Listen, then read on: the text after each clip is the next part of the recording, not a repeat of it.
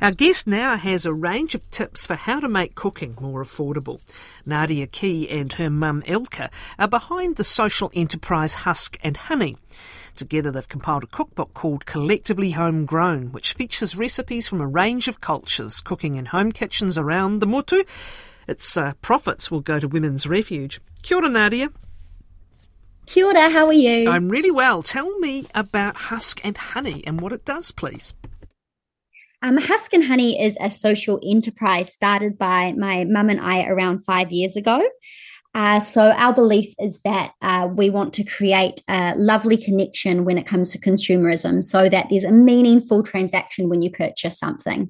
So, we sell a range of beautiful, handcrafted, ethically, and sustainably sourced products.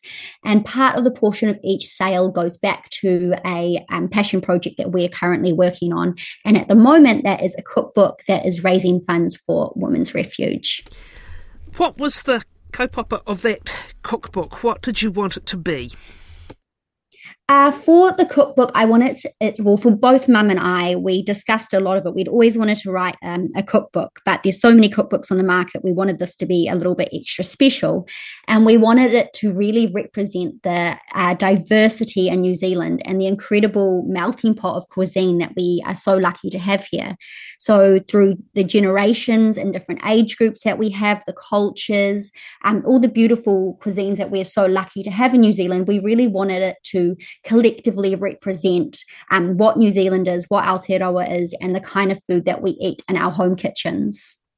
So take us inside its pages a little and some of uh, the people you met uh, in the cuisine that you learned about.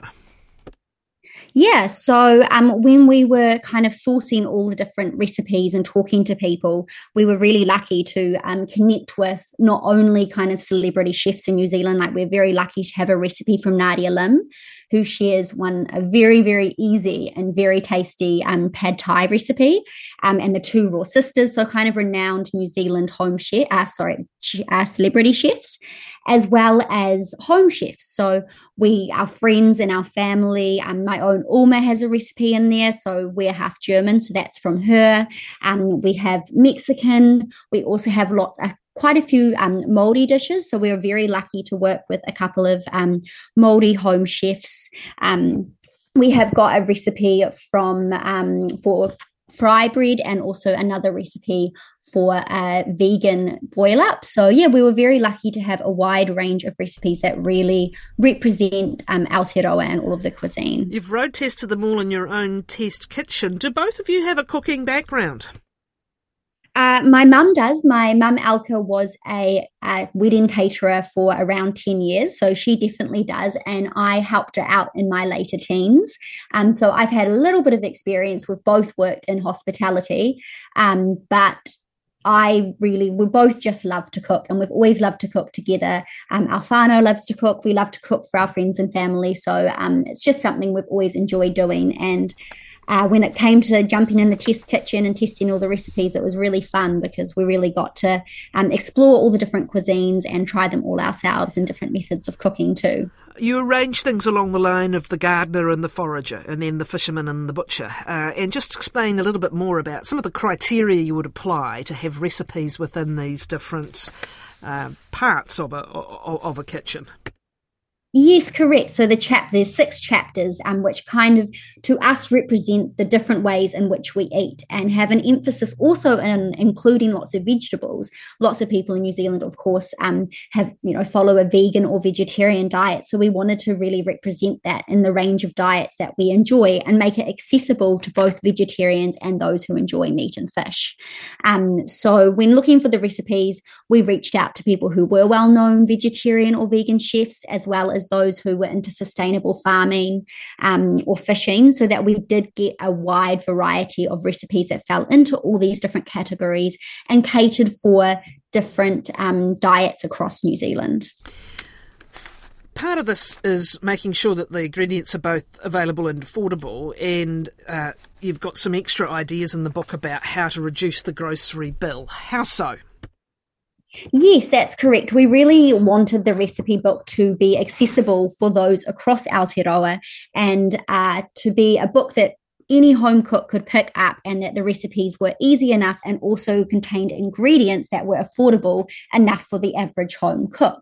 Um, that was a really important thing to us. We didn't want the recipe to contain um, a recipe to contain ingredients that you had to drive halfway across New Zealand to, to find one specific ingredient. So that was a really important thing to us. Um, and we did dedicate a page talking about things like planning your meals in advance, buying in bulk, um, growing your own herbs and vegetables, using leftovers, cooking in bulk, and things like that, because those are things that we practice ourselves. And the recipes in the book also lend themselves um, to being able to be used in those sorts of ways. Herbs um, are a um, great way to uh, grow at home if you don't have room for a full garden. Um, and what are some of your tips, whether you've got that uh, bit of space outside or whether it's got to be indoors? What are your top tips? Yeah, that's correct. So we do have a section in the book that talks about growing a herb garden. And one of our recommendations is by having an indoor herb garden, you are able to grow fresh herbs throughout the whole year um, and be able to create the right climate for those herbs. Um, and then that just means that you can elevate your meal through really simply just adding a few herbs to add color and to add flavor. And it is also a lot cheaper to grow your own herbs um, than to purchase them regularly from the supermarket. Um, so, I mean, we really enjoy growing just the basic herbs like basil, chives, coriander, mint, oregano, parsley, rosemary, um, and just having like a pot on your windowsill in your kitchen where there's a bit of light where you can plant these and use them in most of your meals in the connection with Women's Refuge, wanting to choose that particular um, charity for um, the profits to go to, is it, is it just uh, close to to your heart? Do you support a number of charities? Yeah, over the years, um, our focus has changed and we've supported um, a range of different charities. At one point, we were um, supporting period poverty throughout New Zealand and creating care packs. But I think when I learned more about what the Women's Refuge do, and also both my mum Elke and I were truly saddened by the statistics around family violence in New Zealand, um, and with Women's Refuge being one of the largest nationwide organisations that support women and children, we really um, felt a draw to be able to support them and to find a way to support the important and meaningful work that they do um, through creating a beautiful book that both celebrates Aotearoa's diverse cuisine and is something lovely that people can purchase and have, but also gives back to this incredible organisation was um, a real honour for us. Thank you. That is Nadia Key, and the cookbook is called Collectively Homegrown, and donations will go to Women's Refuge, rather, um, profits will go to Women's Refuge.